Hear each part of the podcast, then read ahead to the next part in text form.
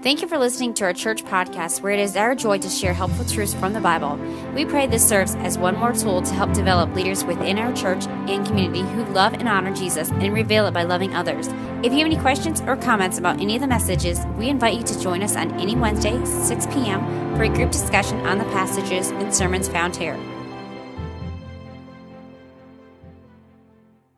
Scripture reading this morning will be found in the book of Luke, verses 37 through 54.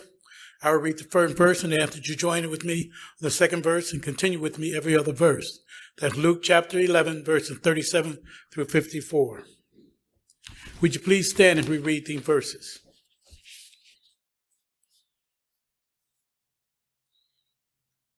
While Jesus was speaking, a Pharisee asked him to dine with him. So he went in and reclined at table. The Pharisee was astonished to see that he did not first wash before dinner. And the Lord said to him, Now you Pharisees cleanse the outside of the cup and of the dish, but inside you are full of greed and wickedness. You fools, did not you make the outside make the inside also? But give as alms those things that are within, and behold, everything is clean for you. But woe to you, Pharisees, for you tithe mint and rue and every herb, and neglect justice and the law of God, though you ought to have done, without neglecting the others. Woe to you, Pharisees, for you love the best seats in the synagogues and greeting in the marketplaces. Woe to you, for you are like unmarked graves, and people walk over them without knowing it. One of the lawyers answered him, Teacher, in saying these things, you insult us also.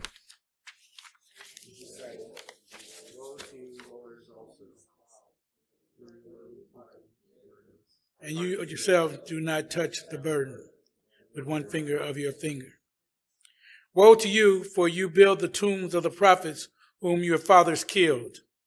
So you are witnesses, and you consent to the deeds of your father, for they killed them, and you build their tombs.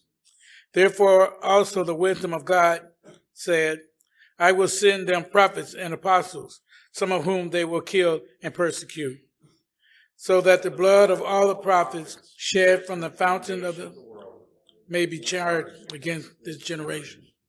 From the blood of Abel to the blood of Zechariah, who perishes between the altar and the sanctuary.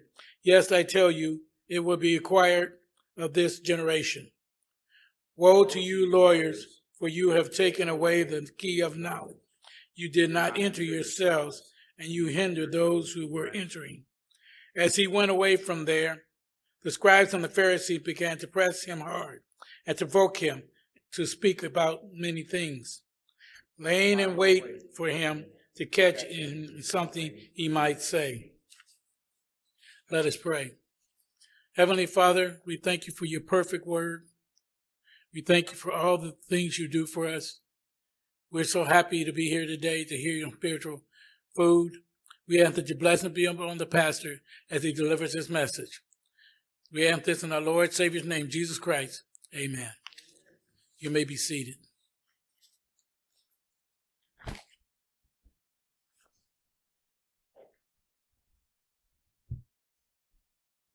A lot of people think that they like Jesus. Our culture has created an image of Jesus that is very different from what we see in the Gospels. Uh, people today tend to think that Jesus was just a nice guy uh, who said some, maybe some profound, wise things. And we're often shocked when we actually open up the New Testament and read some of the statements that Jesus gave. And of all of the harshest statements of Jesus, he was especially hard on the religious crowd, the scribes and the Pharisees. Jesus had uh, not much good to say about these false religious systems. And today we're going to see an account of Jesus ruining a Pharisee's dinner party. Uh, he gets invited over there for a meal, and, and very quickly the whole thing turns south. We'll pick it up in verse 37. It says, While Jesus was speaking, a Pharisee asked him to dine with him. So he went in and reclined at the table, and the Pharisee was astonished to see that he did not first wash before dinner. Now, the, the, the, Pharisees had many traditions. We've talked about the Pharisees quite a bit uh, in the past. They're, they're all throughout Luke's gospel mentioned frequently. Uh, they had many traditions, one of which was washing your hands before you ate. Uh, and this was not so much for cleanliness sake, it was a ritual. So they, they didn't have soap or anything like that. It was a very small amount of water that they would dribble on their hands, sort of as a, a ritualistic cleansing before they would eat their food. It was a custom that they had, and they, they taught others to uphold as well. It was not, however, something that the Old Testament law commanded. And this is something I need to clarify right now before we get into the rest of the text. Jesus was a Bible believer. Uh, Jesus quoted throughout the Old Testament many times, and he, he upheld uh, Scripture as being authoritative. He regularly pointed to the Scripture, quoted from Scripture. In fact, in Matthew 5 verse 17, Jesus said, Do not think that I have come to abolish the law or the prophets. I have not come to abolish them, but to fulfill them. So Jesus was a big fan of the Bible. Uh, he kept the law. He lived by the commands of Scripture. What we're talking about here with the hand washing is not a scriptural command. It is a tradition. The Pharisees believed the Bible, but they also had a bunch of extra rules that are not found in Scripture. Uh, they held to many things like this ceremonial hand washing uh, before a meal, something that, that isn't a biblical command, but it's something that they just did and they expected others to do as well. In fact, they had an entire book uh, filled with all of these extra rules called the Mishnah. Uh, and it is humongous. I tried to read it in college once. Uh, I couldn't even get through like 3% of it. The thing is massively large. Um, all of these very detailed rules about what they believed you could and could not do. Um, and some of them are just silly things, like you couldn't carry things on the Sabbath uh, unless you carried it from your elbow or your hair or in your sandals. Like they had just random workarounds, but you couldn't carry it in the palms of your hands. Uh, you couldn't tie certain knots on the Sabbath, but you could tie other ones. Just silly stuff um, that they had come up with. And so, uh, what we're talking about here are traditions. These are not biblical commands. Uh, hand washing before a meal was not something that the Bible commanded them to do. And so Jesus didn't do it, and this really upset them. And so, as we think about how this applies to our own life, we just need to be careful uh, to differentiate between things that are traditions and things, things that are scriptural commands. Okay, so here are a couple of examples. Uh, church attendance, tradition or command. A lot of people would say, "Oh, that's just a tradition. Uh, that's something that, that that Christians do. You can do it if you want to. It's not a big deal, though."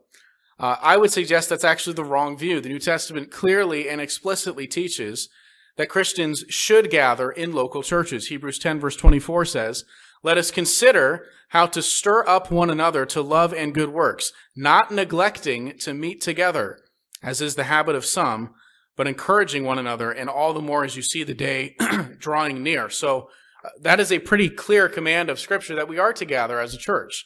Um, church attendance is not something that somebody just came up with and said, wouldn't it be good if some Christians would meet uh, every once in a while for, for teaching of the Bible and things? No, this is something that was established by Christ uh, and commanded throughout the New Testament. And by the way, church attendance is not just about hearing preaching, although that's part of it. But to be honest, uh, you can go home right now, look on YouTube, and hear better preaching than you're going to hear from me. Uh, there's a lot of good preaching on the internet. Uh, that's not really the, the entire focus of why we come to church. A lot of people think that uh, coming to church is just kind of an event that you attend, like going to a movie or attending a concert. You come out here and listen to me talk for 45 minutes. That's really not the point. Uh, as you see in those two verses in Hebrews, uh, the author there says we're commanded to meet together, and it has nothing, he, he doesn't say anything about preaching. Uh, he says you're supposed to encourage one another, provoke one another to love and good works. And so, uh, church attendance, a crucial part of it at least, is the local body of Christians encouraging and provoking one another to live for Christ. Uh, it's not just an event where you come sit and listen to somebody talk. It is a, it's more like a family gathering. And so attendance is definitely uh, a command in scripture. It's not just a, tradi- a tradition. Uh, and you, you all can feel very good because you're here today. So I'm, I'm preaching at the wrong crowd. Uh, but this is a command, not a tradition. Now, here's an example of a tradition, okay, that's, that's not a biblical command. Uh, I am currently wearing a suit and tie. Okay, every week when I preach, I wear a suit and a tie. Uh, not all preachers do that, and that's okay. because the Bible never says, uh, thou shalt wear a tie when you preach. Okay, Jesus didn't wear a tie. Um, it, it's not a big deal. I have reasons why I do it, but it's, it's not the end of the world to me. Some of my favorite preachers uh, wear a polo when they preach in jeans. Um, that's an example of something. It's a tradition. Okay, it is not a biblical command. So we need to uh, not conflate those two together because sometimes we make a big deal out of things that the Bible doesn't talk about. Uh, we can make a really big deal about our traditions and our ways of doing things. And when you see another church uh, that does something a little bit different, it's very easy to kind of look down our nose at them. Um, but but we just need to be careful. Uh, scriptural commands are binding on all Christians. Traditions are not. Uh, it doesn't mean traditions are terrible. It doesn't mean we should never have traditions, because traditions are not bad in and of themselves. A tradition becomes a problem, however, when you start imposing it on other people. It's not wrong to wash your hands before a meal. Uh, it becomes a problem when you start uh, attacking somebody because they didn't wash their hands before the meal. So a tradition becomes a problem when you start imposing it on others. A tradition also becomes a problem when we forget that it's just a tradition. Again, sometimes we, we act like our traditions are in fact biblical commands, or we hold to them as tightly as we do scripture. And that's a problem. Uh, me wearing a suit and tie, not a problem. Me preaching at people or looking down on other pastors who wear a polo, now we have a problem. So let's differentiate between biblical command and tradition. And what Jesus did not do here, he wasn't violating a scriptural command. Uh, washing your hands before a meal was not found anywhere in the Old Testament. It was a tradition. And so uh, the Pharisees were, uh, it wasn't wrong for them to do this. It wasn't wrong for them to wash their hands uh, perfectly fine to do. And in fact, I bet Jesus probably did it on occasion.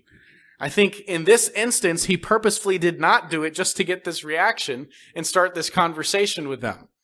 Uh, the problem was not that the Pharisees washed their hands before eating. The problem was their judgmental attitude towards anyone who chose not to. And so in verse 39, Jesus responds to their uh, complaint and he really just gets right down to the heart uh, of the issue with the Pharisees. Verse 39, the Lord said to them, uh, to him, now you Pharisees cleanse the outside of the cup and of the dish, but inside you are full of greed and wickedness. You fools, did not he who made the outside make the inside also? But give as alms those things that are within, and behold, everything is clean for you.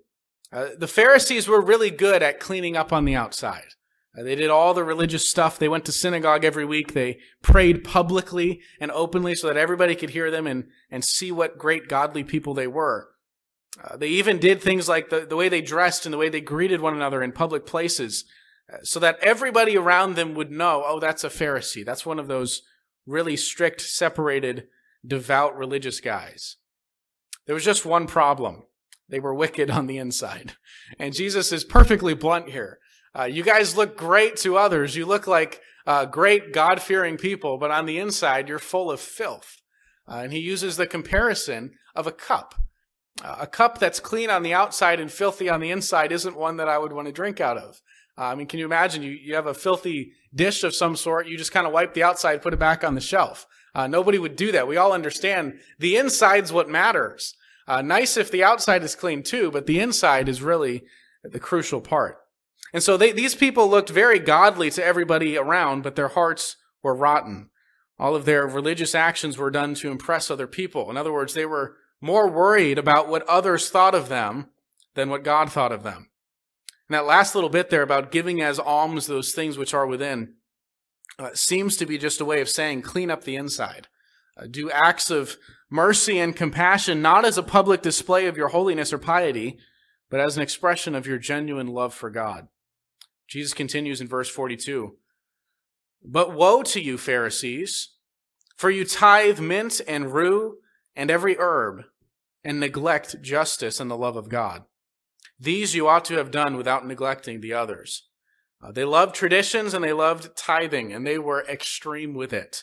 Uh, tithe simply means tenth. It's uh, a principle in the Old Testament of giving 10% of your income. Started well, it started back in Genesis, but uh, really became a, a command in, uh, on, under the uh, Levitical law when you had the Levites and the priests who were sort of like the preachers. They were in charge of the, the temple uh, teaching and things like that. And so uh, they would live off of the, the tithes that the rest of the tribes would give. They would give 10% of their income to the temple to care for the needs of it uh, and also to support the work of the Levites who ministered to them. Uh, not very different, really, from what we have in the New Testament. There's a similarity there for sure. Uh, we give in order to support the church and those who teach. Now, that brings up the question, of course, of tithing for us today. I'm not going to take too much time to address this because I covered it, I think, last summer. I preached a whole sermon on tithing. But suffice it to say, there's a lot of debate about whether or not we as Christians are still under this command um, to tithe today. Some Christians believe that we should, that the pattern of the Old Testament carries through into the New Testament church, that we as Christians should give 10% of our income to the church. Um, a lot of good people believe that. Personally, I'm not persuaded of that. Um, my, my view is that the, the tithe was Old Covenant. And I would point out that after the cross, tithing is never commanded. Uh, the New Testament does command us as Christians to give and to give in proportion as God has blessed us. We are to give cheerfully, generously, and sacrificially, but never in the New Testament do you see a percentage uh, where we're told you need to give this exact percentage of your income or anything like that. So to me, tithing is maybe a good starting point in keeping with the pattern of the Old Testament. I have no problem with that, uh, but I don't see it as a law like it was in the Old Testament. But in Luke 11 here, it certainly was a law. Remember, this is pre-cross. Technically, uh, most of the Gospels is Old Testament. okay, the new the new covenant starts when Jesus dies on the cross at the very end of the Gospels. And so, the, at this point in time, uh, these people were under the Old Testament laws, and one of those laws was tithing. They were to give 10% of their income to the work of God. And the Pharisees were extreme about it. Uh, they gave 10% of everything, including uh, their spices. Uh, Jesus mentions these plants and things that they had, that they would make sure that they meticulously counted and gave 10% of all of it to the work of God. And you notice that Jesus says it was not wrong of them to do this. He says, You should not have neglected these, but also do the other. Uh, it wasn't wrong of them to tithe. They were not wrong for wanting to keep that law. At the time, this was a biblical command. And so today, it's not wrong of you to come to church. It's not wrong of you to tithe if you choose to, but it is wrong if that outward action becomes the totality of your Christianity. If you think that you kill the big one every week by coming to church and writing your, your tithe check and, oh, I'm good with God because I do these outward actions, that's when it becomes a problem. And the Pharisees were very good at tithing and keeping those outward laws, uh, but the whole loving people and loving God stuff, they weren't real big on. they missed the whole point. Uh, they missed the foundation of the Old Testament, which Jesus says was love God with all your heart and love others as yourself. They missed all of that but they were very fastidious and strict about giving 10% of their spices. They neglected what Jesus says are the far more important parts of God's law. They neglected love of God, but they tithed on their plants. They missed the main, the main things that God wanted them to do, and they focused on the very smallest parts. There's two ways that people often approach God. One thinks that uh, being a religious person means conforming to a set of rules uh, do's and don'ts. That's the Pharisaical way. Jesus taught a radically different approach to God. He said what really matters is what's inside. Who you are is more important than just what you do. Now, who you are on the inside will necessarily affect what you do. Uh, that's not a, a cop out to say, well, I don't have to live according to the Bible. I'm a great person on the inside. No, no. Uh, who you are on the inside will flow out in your actions. However, some people, and, and many of us at times, uh, we do all of the outward things, but the heart behind it is missing.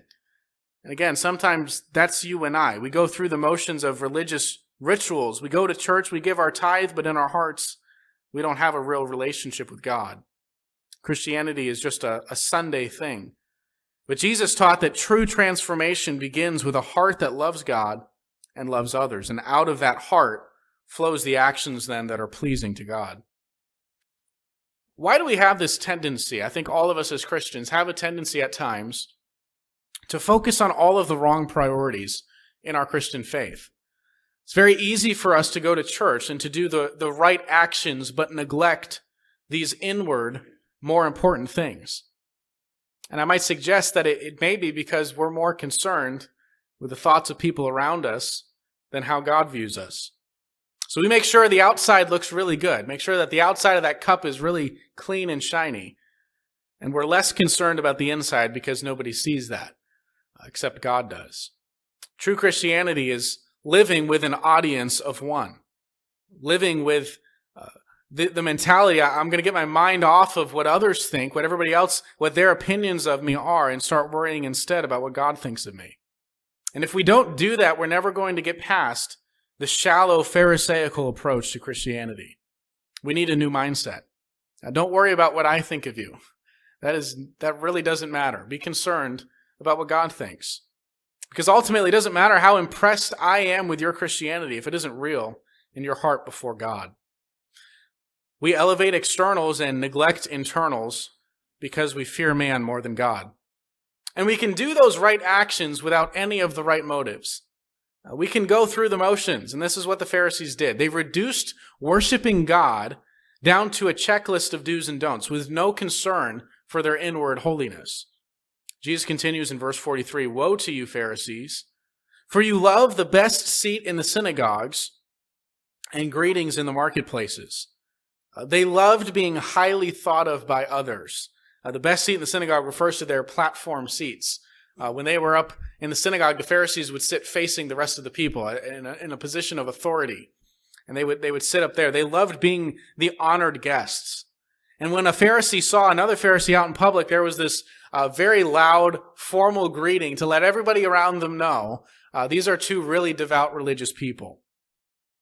Verse 44 Woe to you, for you are like unmarked graves, and people walk over them without knowing it. Uh, the graves in Israel were marked because the Jews believed if you uh, encountered a dead body of any sort, you'd become unclean ceremonially, and you'd have to go through a seven day purification process. It was a whole big deal. And so they would mark the grave so nobody would accidentally walk over one. Jesus says, You Pharisees are like graves without that marking. Uh, people walk over you and walk over the grave without, without realizing the corruption that they're stepping on.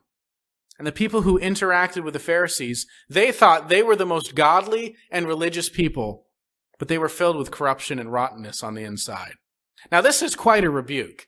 Uh, Jesus is, is at the Pharisees' house for a meal. Uh, and this is how he starts the conversation. He eventually, uh, essentially tells them, uh, you guys are a bunch of hypocrites.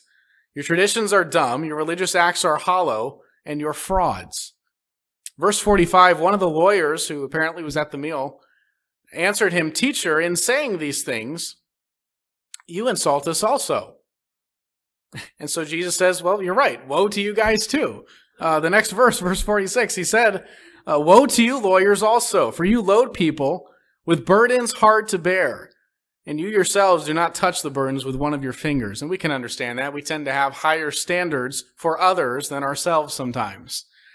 Uh, we expect everybody around us to be perfect, and we can spot a flaw in their character from a mile away.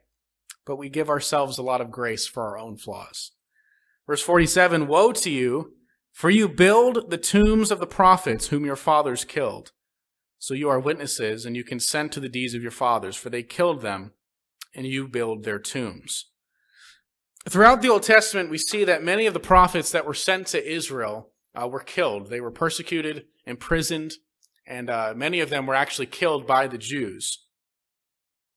But the Jews of Jesus' day thought that uh, they were better than all of their ancestors. They thought we would never have done that. We would not have killed the prophets of God like they did.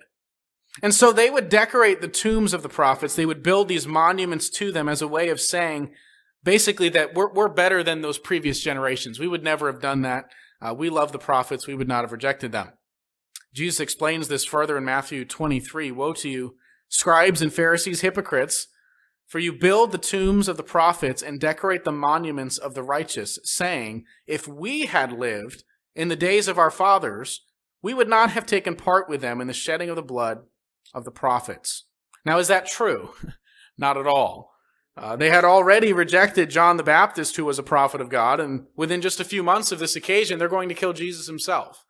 And so, this generation of Jews, in that sense, was worse than any of their ancestors. The Jews had persecuted and killed God's messengers throughout the centuries, but this generation was going to kill the very Son of God. Jesus told a parable in Luke chapter 20 about this rejection of the Pharisees, starting in verse 9, he began to tell the people this parable. A man planted a vineyard and let it out to tenants and went into another country for a long while. When the time came, he sent a servant to the tenants so that they would give him some of the fruit of the vineyard. But the tenants beat him and sent him away empty handed. So this guy owns a property, a vineyard. Uh, he leaves for a while, leaves some, some managers in charge of tending to his vineyard. And he sends a servant back uh, basically to get a report, to get some of the fruit, to see how the crop is, and they kill him. They send him away. Uh, I'm sorry, they beat him and send him away empty handed. Verse 11, uh, he sent another servant. They also beat him. They treated him shamefully. They sent him away empty handed.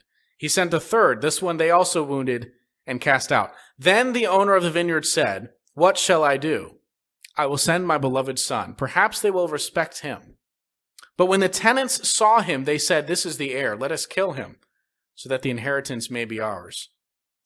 And they threw him out of the vineyard and killed him. Then Jesus asked this hypothetical question What will the owner of the vineyard do to them? Verse 16 He will come and destroy those tenants and give the vineyard to others. And that, a lot of uh, theology there about the, relationship between Jews and Christians. Um, the Jews rejected God's messengers time and time again. They rejected Jeremiah. They rejected uh, all the prophets in the Old Testament, almost without exception. Uh, they treated them terribly. And so God says, I'm going to send my son. And they kill him. And so what's, what is the, what is the, uh, the, the man who owns the vineyard going to do? He says he's going to destroy them and give the vineyard to others.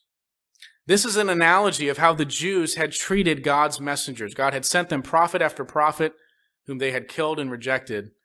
And finally, God sends his son Jesus, and these wicked men go as far as to kill him too. And because of this act, God will come and destroy them. And this is the judgment that Jesus is speaking about uh, throughout our text. He keeps saying, Woe to you! Woe to you! That word woe is a way of saying, uh, Watch out! Judgment is coming. This is a, a warning, a very severe warning of their coming doom. Verse 49 of our text, therefore also the wisdom of God said, I will send them prophets and apostles, some of whom they will kill and persecute, so that the blood of all the prophets shed from the foundation of the world may be charged against this generation, the generation of Jews uh, that Jesus lived among. Verse 51 From the blood of Abel to the blood of Zechariah, who perished between the altar and the sanctuary, yes, I tell you, it will be required of this generation. Abel was the first of the prophets in Genesis. You know the story where Cain kills his brother Abel. Uh, Zechariah is right at the end of the Old Testament, uh, and he's the last of the prophets to be killed. And so Jesus is saying that the blood of all those prophets from the, the previous generations of Israel's history who had been killed, it will be required of this generation. The punishment is coming to these Jews of Jesus' day because they killed the very Son of God. And the people asked for this punishment. When Pilate said that he didn't find any reason to kill Jesus, uh, toward the end of Matthew's gospel, he tries to reason with the crowd and says, Don't do this. And the people answered him, His blood be on us and on our children. They accepted the responsibility of killing the Son of God, and the punishment was severe. In AD 70, just uh, less than 40 years after Jesus had been killed, Jerusalem was attacked by the Romans. The temple was destroyed. Uh, hundreds of thousands, some estimates say a million or so Jews uh, were killed. And there can be no doubt that this was the judgment of God against the generation that had killed his son. Jesus had prophesied, in fact, that this would be the judgment for their rejection of Christ in Luke chapter 21. Uh, many people, when they read this, they assume it's talking about the end of the world. Uh, I don't believe that's accurate. It seems more likely this is talking about the judgment in AD 70 against this generation of Jews. Verse 5 of Luke 21. Uh, while some of them were speaking of the temple, how it was adorned with noble stones and offerings, he said, As for these things that you see, the days will come when there will not be left here one stone upon another that will not be thrown down. And they asked him, Teacher, when will these things be, and what will be the sign when these things are about to take place? Uh, verse 20 When you see Jerusalem surrounded by armies, then know that its desolation has come near. Uh, let those who are in Judea flee to the mountains. Let those who are inside of the city depart. And let, uh, let not those who are out of the country enter it. By the way, just as a side note, this is one of the reasons I don't believe this text is uh, referring to the end times. This is not a worldwide judgment. This is local, uh, specific to Jerusalem. He says you can escape it by running to the mountains. Uh, and so don't come uh, to Jerusalem during this time because uh, it's about to be judged. He continues in verse 22 These are the days of judge, uh, vengeance to fulfill all that is written. Alas for the women who are pregnant and for those who are nursing infants in those days, for there will be great distress upon the earth and wrath against this people. They will fall by the edge of the sword and be led captive among all nations, and Jerusalem will be trampled underfoot by the Gentiles until the time of the Gentiles are fulfilled. There will be signs in the sun and moon and stars, and on earth distress of nations, in perplexity because of the roaring of the sea and of the waves, people fainting with fear and with foreboding of what is coming on the world, for the powers of the heavens will be shaken. And if you drop down to verse 31, so also when you see these things taking place, you know that the kingdom of God is near. Truly I say to you, this generation will not pass away until all has taken place. And so all that he said in this chapter is going to come upon that generation of Jews, specifically because they had rejected and killed the Son of God. They killed Jesus and they said, His blood be on us and on our children. They asked for it. And in AD 70, God judged that generation of Jews for the persecution and murder of all the prophets, and even worse, for the killing of the very Son of God. These are very harsh words uh, from Jesus, uh, but he's not done yet. Verse 52 of our text uh, Woe to you, lawyers, for you have taken away the key of knowledge. You did not enter yourselves, and you hindered those who were entering. The lawyers or the scribes, as we probably are more familiar, they were the ones who were responsible to study the scriptures and to teach the people. And they had missed the whole point. They had made the Bible into a rule book instead of worshiping God in sincerity. And since they didn't know God and they didn't know how to properly handle the scriptures, they also led astray those who were listening to their teaching. If your doctor doesn't know what he's talking about, that can really mess you up physically. Uh, if your accountant doesn't handle your money well, that can mess you up financially. But if your spiritual teacher doesn't understand scripture, that will cost you your soul. So Jesus says, Woe to you! Judgment is coming. And this isn't just talking about the judgment of Jerusalem. Here, he's specifically referring to their ultimate judgment in hell. These false teachers thought that they were pleasing God by keeping all these rules, but they were headed for judgment in hell. Unless you think I'm being harsh, just listen to the statements of Jesus. Here are a few things that he said uh, about the Pharisees and the scribes. Luke 20, verse 46. Beware of the scribes who like to walk around in long robes and love greetings in the marketplaces and the best seats in the synagogue, in the places of honor at feasts, who devour widows' houses and for a pretense make long prayers. They will receive the greater condemnation. Matthew 23, 13.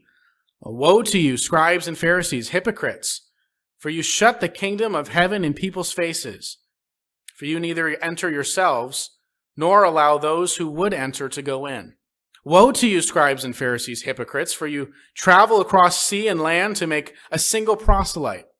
And when he becomes a proselyte, you make him twice as much a child of hell as yourselves. And then verse 33 You serpents, you brood of vipers, how are you to escape being sentenced to hell? Talk about harsh. Uh, Jesus very plainly says that these false systems of religion would send them to hell. Not everyone who thinks they are godly or religious is going to heaven. Not everyone who says they believe the Bible is true is a part of God's kingdom. These were the most religious, the most strict, the most outwardly at least uh, seemingly holy people. And Jesus said they were headed for judgment from God because they had rejected him. There is no salvation apart from Christ. Jesus said in John 14, I am the way, the truth, and the life. No one comes to the Father except through me. He didn't say, I'm a way, uh, I'm one option, uh, I, I, this is one religion among many. No. He said, I'm the only way to the Father. And no one truly worships God who isn't a follower of Jesus. And it's not unloving to say that, it's the truth. It's no more unloving than a doctor telling someone he has cancer. Just because you don't want to hear it, it doesn't make it not true. There is no salvation apart from Christ. Uh, Jesus taught explicitly that all other religions are false. Uh, it's interesting to me today that so many religions around the world try to claim Jesus. Uh, like, yeah, we, we, we think Jesus was a great guy, a great prophet, great teacher. Uh, you really can't say that and reject his main lesson.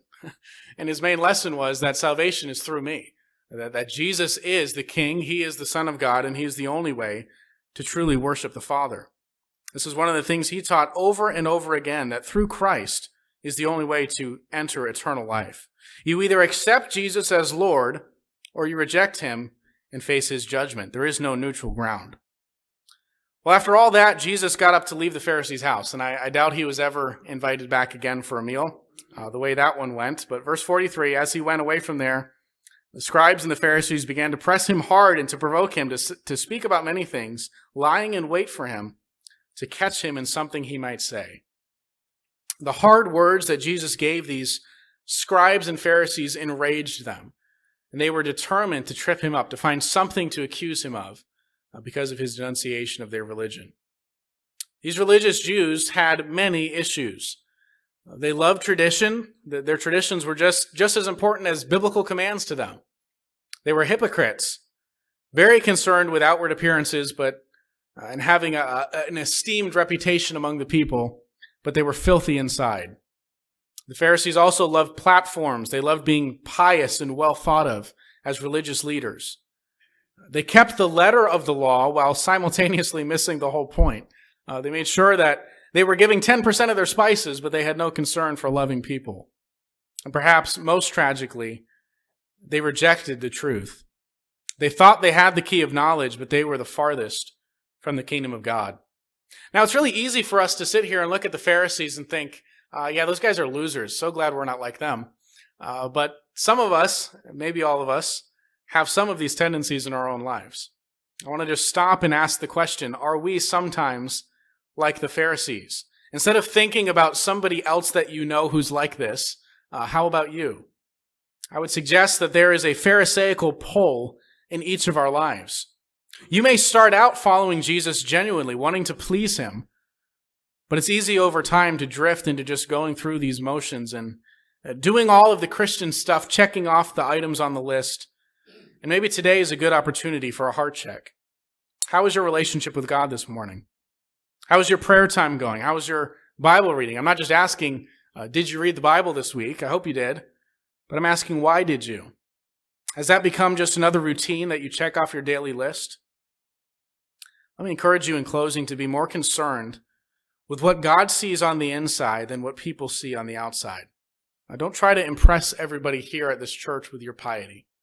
Uh, very easy, again, for us as Christians, as a part of a church, to just try to live in such a way that everybody thinks we're so great. Uh, but really, we ought to be more concerned with living for Christ, worshiping God, trying to please the only one whose opinion really counts. One final text, 1 Timothy 1 5.